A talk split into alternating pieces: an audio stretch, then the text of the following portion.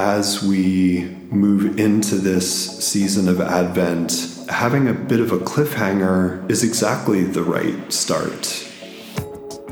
This is Chapter, Verse, and Season, a lectionary podcast from Yale Bible Study.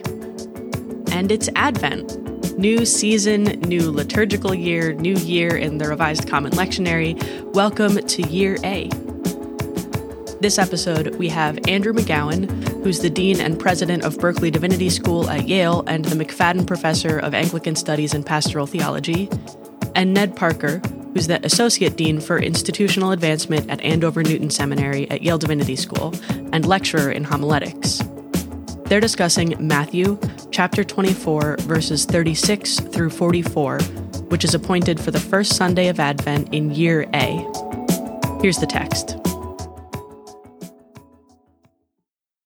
Matthew chapter 24, verses 36 through 44.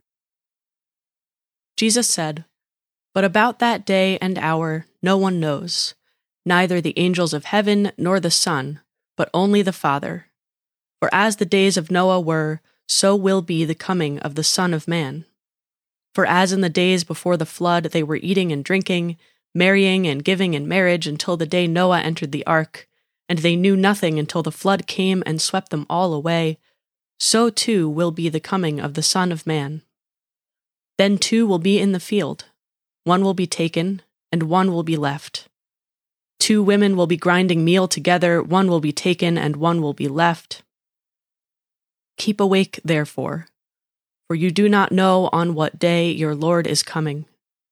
But understand this if the owner of the house had known in what part of the night the thief was coming, he would have stayed awake and would not have let his house be broken into.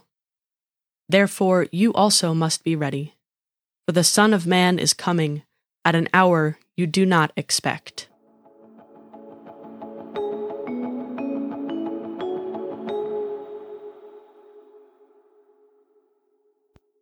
So, Ned, here we have everyone's famous when is the end of the world passage, or, or one of them, so to speak. This has obviously been subject to a certain amount of misreading and misuse, but I think we might both agree there's something important here about whatever it is Jesus is telling us that we do know, and maybe also that we don't know about this coming of the Son of Man hour. What do you What do you think? I think you're absolutely right. I think I think that this is the best cliffhanger of all time. There isn't a Netflix or Amazon show that has anything on this to be continued passage here. I confess before I get into the Advent journey part, I do confess that I the first time I had to preach about this passage, I really struggled with the idea of the Lord coming in like a thief in the night. My senior year of high school, my parents and I moved and we had done the moving in stages and over the course of about a month. And the final night of the move, we had the last of our belongings in our car and we pulled into the house and it was about midnight and we went in and turned on the light and and around us was newspaper. There was newspaper scattered everywhere. And so we started to walk through the house only to realize that somewhere between dropping off that last load of furniture and arriving in our car, someone had shown up and taken everything. Oh. Everything. Everything. Gosh. And I mean, everything from, you know, photo albums that had no monetary value whatsoever to family heirlooms that had been passed down through uh, my farming family in, in Maine. And so there was something that was really disturbing to me about this notion of a thief in the night.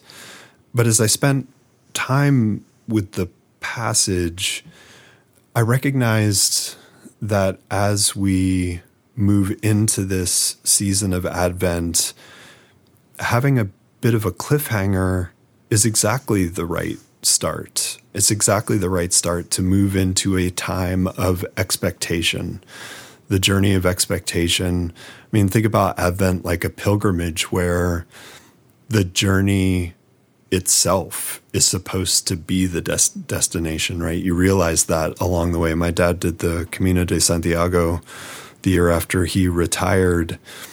And he he writes about stopping by this raspberry bush and picking raspberries. That stop and tasting those raspberries was just as rich and just as holy as arriving at the chapel of St James. So there's something about that that idea of this ending on a cliffhanger to be continued and incorporating that into the idea of being on the journey of advent that is a really poignant and beautiful way to start, I think. I mean, you've you've used two very interesting stories. One of which is a very confronting and, and negative one, and the other, you know, a beautiful pastoral one. I think they both have important things to sort of say relative to how we have to read a passage like this, and, and indeed about Advent more generally. I, I'm still sort of struck by your theft story because it, this is an awkward metaphor and you have an experience to match. and I think that that's perhaps an, an important aspect of, of this. Not, not because I think that it's meant to be uh, a negative expectation, but because it's, it seems to be part of what it seems to be saying to me and in the passage as a whole, I think part of what Jesus seems to be saying is that this is not something you have control over. Yes. And that is a very difficult thing, as a matter of fact, for many of us. I think it is for me. I'm fine saying, well, you know, um, yes, this is exactly what Jesus says. And if I study this passage carefully enough and bring out all my commentaries and exercise all my intellectual will, I will understand this passage completely and right. utterly, which will indicate that I understand it not at all. because it's really saying that it's, it's really con- challenging us to sit somehow with the reality of things that we don't know. And and I think this is actually you know quite a struggle for those of us who who are engaged in attempts to, to, to live the, the, the, life of faith, if I can put that in the, the, broadest terms, because in in a world which has become as uh, someone famously said disenchanted you know a mm-hmm. world in mm-hmm. which the the presence of god is no longer something that people take for granted mm-hmm. from day to day and and understood to be woven into the fabric of every event and activity and and object I think what often happens is that we tend to see something that's beautiful and good and helpful and uplifting, and we go, aha, there is God. But that isn't really what this passage is right, saying. Right. We want to claim God as a way of talking about the things that we find fulfilling and uplifting.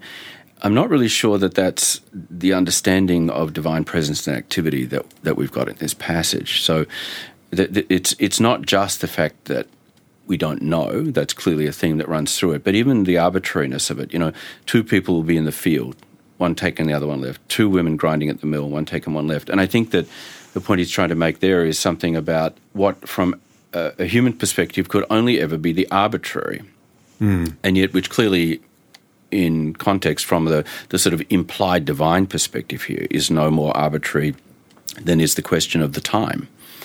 And yet neither of them neither the rationale nor the time is presented to us as available for our easy interpretation and acceptance.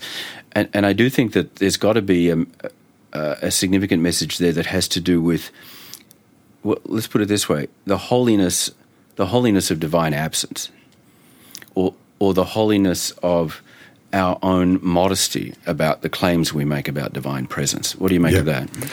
I think that you're right on. I completely agree with your sentiment about the arbitrariness, if I can use that word, make up a word, the arbitrary nature, how's that, of this passage, because I, my experience has been that it has been used in such a way to be not arbitrary at all, mm. that there are chosen, right? Mm-hmm. That there are particular few chosen who might be working in the fields at some point mm-hmm. along the way, but they are among the chosen, and there is no ar- nothing arbitrary about that. And so you you you should mind your manager manners and watch yourself. Your sort of liturgical theological move to make it arbitrary is a really excuse me a really fascinating one for me because I, I, I think as Christians, oh boy, can you make blanket statements uh, uh, as as go Christian- on, go on, try. Um, as Christians, there is this idea of the chosen, and we are they, mm. and and in that sense, unfortunately, this passage can can to go back to the thief in the night metaphor can be used in a very threatening way, right? Uh, unfortunately, a very threatening way. And I've seen it, you know, I've seen it used in that way. And, and perhaps that's why that it, it was seeing this passage used in that way that took me when I, as I said, when I first had to preach about it to back to that night when we arrived and everything had been stolen hmm. by a thief in the night. Mm. To hear you make that move is is really helpful for me to make that move with you. The other thing that strikes me to, to circle back to a point that I think you opened with is that I don't think that the sort of claim I was trying to make about divine absence should be left to sit as if people might simply shrug or be deflated and say, okay, so we don't have this sense that we can just sort of point to God's activity easily and readily because, uh, but, but in fact, what it's meant, I think, to take us to is the sort of place that you were describing at the beginning. It's that place of anticipation, mm. which is very different from going out into the world claiming that we've got the capacity to recognize divine presence in a kind of a glib, everyday sort of fashion. I mean, I, I do, I do think, by the way, that there are ways we can make claims about divine presence. I think that you know, authentic love is is got something to do with the reality of God, and and there are we could expand on that point. But I think that if anything, the religious environment we live in is is much too apt to make ready claims yeah. about that, when it is in fact the possibility of suspending those claims and then discovering what it would be to live in that moment of anticipation, the kind of the moment of anticipation where you you know the, the raspberry on the Camino yes. tastes different as a result. Yes, you know that's the sort of test. yes, um, and of course, let's say that that may be a moment where divine presence. Maybe that was an epiphanic moment for your dad. I believe it was. Yeah, and yet it was partly because it was not something towards which he thought that by any effort of his own he could labour, yeah. but it simply came to him as grace. As grace, yes. Thanks for listening. And thank you, Deans McGowan and Parker, for starting us off with Matthew for the new liturgical year. Remember to rate and subscribe to this podcast wherever you're listening and visit our website, yalebiblestudy.org. Chapter, Verse, and Season is a production of the Center for Continuing Education at Yale Divinity School. It's produced by creator and managing editor Joel Baden, production manager Kelly Morrissey, associate producer Aidan Stoddart, and I'm your host and executive producer, Helena Martin.